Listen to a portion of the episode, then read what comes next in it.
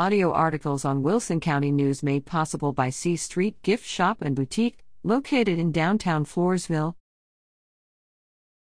East Central offers summer strength conditioning camps. East Central High School Athletics has started its summer sports strength and conditioning schedule. Training takes place Monday through Thursday, seven to eight thirty a m at the East Central High School football field through July twenty-ninth. No workouts will take place the week starting July fifth. Sign up at w w w dot e s a s dot net.